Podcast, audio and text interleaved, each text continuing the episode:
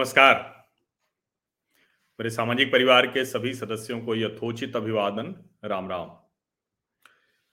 चुनाव आते हैं, जाते हैं, लेकिन, देश के प्रधानमंत्री और भारतीय जनता पार्टी को प्रचंड बहुमत से केंद्र और राज्यों में सत्ता में लाने के सूत्रधार, जो अगुआ नरेंद्र मोदी हैं, उनकी लोकप्रियता घटी नहीं रही।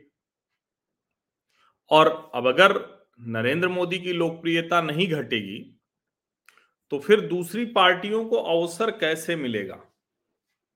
ठीक बात है, लोकतंत्र में तो होता ही है कि जनता भरोसा करती है, भरोसा घटता है तो दूसरे पर करती है और ऐसे ही सत्ता मिलती है, सत्ता आती है, जाती है। लेकिन ये भरोसा आता जाता जो है इसकी क्या वजह होती? और एक ही व्यक्ति या एक ही व्यक्तियों का समूह ऐसे कैसे तय कर लेता है कि किसी एक नेता को उस पर भरोसा करना है, एक नेता को वोट दे देना है, उसको आगे बढ़ाना है? और तब हमें दिखता है कि प्रधानमंत्री नरेंद्र मोदी गुजरात के मुख्यमंत्री रहने के दौरान, यानी अगर हम मान लें कि जब 2001 से, उन्होंने जो कहा या जो उनसे अपेक्षा थी, वो लगातार उस पर खरे उतरते रहे। और अभी मैं लगातार आपको अलग अलग विषयों पर बात करता हूँ। अभी मैंने बताया कि जापान के प्रधानमंत्री आए हुए हैं किशिदा साहब। तो कैसे फ्यूमियो किशिदा क्या जापान सोच रहा है? कैसे वहाँ की जो सप्लाई चेन जो चाइना से चलेगी, वो कंपनियाँ भारत आ रही हैं? कैसे स्किल डेवलपमेंट में भारत और जापान एक दूसरे से सहयोग कर रहे हैं। और ऐसी खबरें अब हम लगभग हर देश के राष्ट्राध्यक्ष के साथ सुनते हैं, जो भी भारत आता है। और दुनिया के बड़े देशों का भारत को लेकर नज़रिया बदल गया है। और वो नज़रिया दिखता है कि भारतीयों का भरोसा लगातार उनके ऊपर बना हुआ है। अब एक अमेरिकन एजेंसी है, मॉर्निंग कंसल्ट, ये कंपनी है। और ये नियमित तौर पर दुनिया के नेताओं की अप्रूवल रेटिंग बताती है। तो ज़ाहिर है, जब दुनिया के नेताओं की अप्रूवल रेटिंग है तो ये बड़ी महत्वपूर्ण होती है। और इनका जो तरीका है, वो मैं आपको बता दूँ कि ये पॉलिटिकल इंटेलिजेंस प्रोप्राइटरी प्लेटफॉर्म है। और ये रियल टाइम पोलिंग डेटा बताते हैं पॉलिटिकल इलेक्शंस बताते हैं, और भी बहुत कुछ बताते हैं। और इनका ये दावा है कि बीस हज़ार ग्लोबल इंटरव्यूज़ यानी दुनिया भर में बीस हज़ार लोगों से प्रतिदिन बातचीत करते हैं। और ये जो ग्लोबल लीडर और कंट्री ट्रेजेक्ट्री डेटा है, ये सात दिनों का सेवन डेज़ मूविंग एवरेज है, उस पर ये पूरी तरह से रहता है, और किसी देश के जो वयस्क हैं एडल्ट हैं, उनसे बात करता है। ये कहते हैं कि error margin plus minus one two three percent. United States में ये कहते हैं कि इनका जो सैंपल साइज़ है वो पैंतालीस हज़ार है। दूसरे देशों में जो सैंपल साइज़ है, वो तीन से पाँच हज़ार है। अब ज़ाहिर है अलग अलग समय पर जब जिस तरह की स्थितियाँ होती हैं तो डेटा बड़ी तेज़ी से बदलता है। सारे जो इंटरव्यूज़ ये करते हैं, ऑनलाइन करते हैं, और कोशिश करते हैं कि सबको शामिल कर सकें। अभी जो, अभी की अप्रूवल रेटिंग है वो आपको मैं दिखाता ही हूँ, क्योंकि ये अप्रूवल रेटिंग ये ग्लोबल लीडर अप्रूवल रेटिंग ये आप देखेंगे तो ये देखिए इसमें। चलिए इसको बड़ा कर देते हैं, थोड़ा दिखे ही आप लोगों को, ठीक। तो अब ये ग्लोबल लीडर अप्रूवल रेटिंग है और इसको ये कर दिए तो आपको अच्छे से समझ में आएगा। अब ये देखिए ताज़ा है 9 से 15 मार्च का है। सीधे सीधे लोग अप्रूव या डिसअप्रूव करते हैं। और देखिए, जो बाइडेन जो यूनाइटेड स्टेट्स के राष्ट्रपति हैं, इनका भी हाल डोनाल्ड ट्रंप से या कहें कि जैसा क्या उनसे बुरा हो गया है। और देखिए, इकतालीस प्रतिशत लोग ही हैं जो इनको अप्रूव करते हैं, यानी मानते हैं कि अच्छे नेता हैं। जो डिसअप्रूव करते हैं, वो ज़्यादा लोग हैं, वो भी दस प्रतिशत ज़्यादा हैं, आठ प्रतिशत लोग ही हैं जो कह रहे हैं कि डोंट नो नो ओपिनियन जो बोल्सोनारो है ब्राज़ील के 39 परसेंट पक्ष में है तो 53 परसेंट विपक्ष में है। मारियो द्राघी, इटली के 54 परसेंट पक्ष में है 40 विपक्ष में यानी कम से कम इनके पास पक्ष इतना है कि ये कह सकते हैं कि हमें हमारे देश में स्थिति हमारी अच्छी है। देखिए, पहले की रेटिंग से कंपैरिजन भी NET minus ten minus fifteen plus fifteen Boris Johnson United Kingdom इनका तो बुरा हाल है। माइनस ट्वेंटी सेवन एनईटी है। ये कंपैरिजन इनका देखिए, ये तैतीस प्रतिशत लोग ही इनको सिर्फ़ अच्छा नेता मानते हैं। इकसठ प्रतिशत जो ब्रिटेन के लोग हैं, वो कह रहे हैं कि ये बेकार हैं।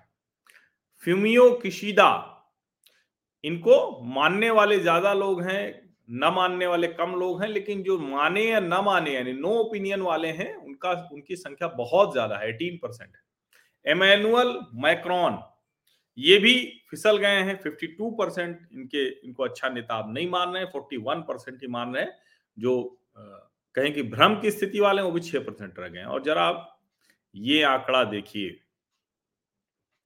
ये प्रधानमंत्री नरेंद्र मोदी की अप्रूवल रेटिंग है। Seventy seven percent.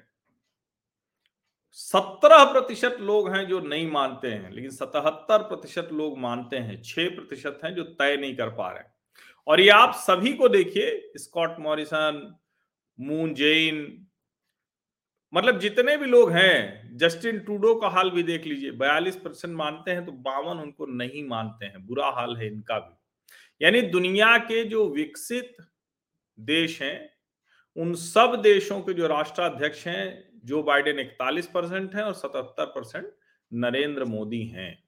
ये आंकड़ा इसलिए मैंने आपको दिखाया कि आपको अच्छे से समझ में आ जाएगा। और ये बताता है कि दरअसल नरेंद्र मोदी की जो ये ग्लोबल रेटिंग है, ये बताता है कि भारत की जनता उनके ऊपर भरोसा लगातार बनाए हुए और उसकी वजह वही होती है, जो मैंने कहा कि जो कहते हैं, वो करते हैं। अभी उत्तर प्रदेश के चुनाव में भी ये कहा गया, लेकिन जनता को उनके किए गए काम और विशेष करके जो सरकारी योजनाएँ हैं, उसका बहुत लाभ मिला है। अभी कहाँ तक हताशा विपक्षी पार्टियों में गई है, अभी तक वो भरोसे पे बैठे थे कि आज नहीं तो कल मोदी पर से भरोसा हटेगा ही हटेगा, ये लोग कहते हैं। अब एक नया आया है, अभी मैं आप लोगों से बात ही कर रहा था तभी मुझे किसी ने लिखा है कि वीरप्पा मोइली जो है, वो जो कांग्रेस के नेता हैं, वो कह रहे हैं कि बस मोदी चला जाए एक बार। अगर मोदी चला गया तो भारतीय जनता पार्टी पूरी तरह से बिखर जाएगी। ये कांग्रेस के वरिष्ठ नेता हैं, वीरप्पा मोइली कह रहे हैं, मोदी युग के बाद बिखर जाएगी बीजेपी। तो सबको अब इंतज़ार क्या है? सबको अब इंतज़ार है कि भाई मोदी जब नहीं रहेंगे तब, यानी पूरा अगर हम कहें तो पूरा इनका जो फोकस है, वो अपना भरोसा लोगों में कायम करने पर, ना, कतई नहीं है। जो लड़ाई लड़नी है, जनता के हितों के मुद्दों की, ना, कतई नहीं है। अपनी पार्टी को ठीक करना है, ना, कतई नहीं है। नेता तैयार करने हैं ना। करना क्या है? इंतज़ार करना है कि नरेंद्र मोदी जो उनका युग है वो खत्म होगा और हम फिर से सत्ता में आ जाएँगे। ये आप समझिए। मोटा मोटा यही है। अब आप समझिए इसको, जरा ठीक से समझिए।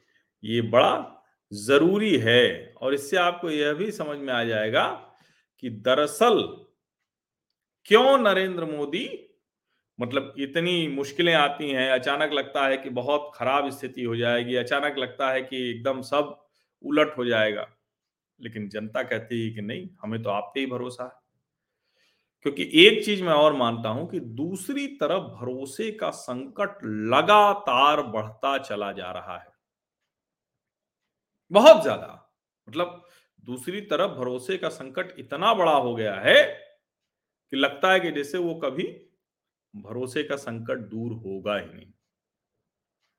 तो इसलिए उसका भी एक असर दिखता है। दूसरी तरफ़ नरेंद्र मोदी हमेशा ट्वेंटी फोर सेवन एकदम जिसको कहें ना कि काम के मोड में रहते हैं, चुनाव से चुनाव में फ़र्क नहीं पड़ता, काम से काम में फ़र्क नहीं पड़ता।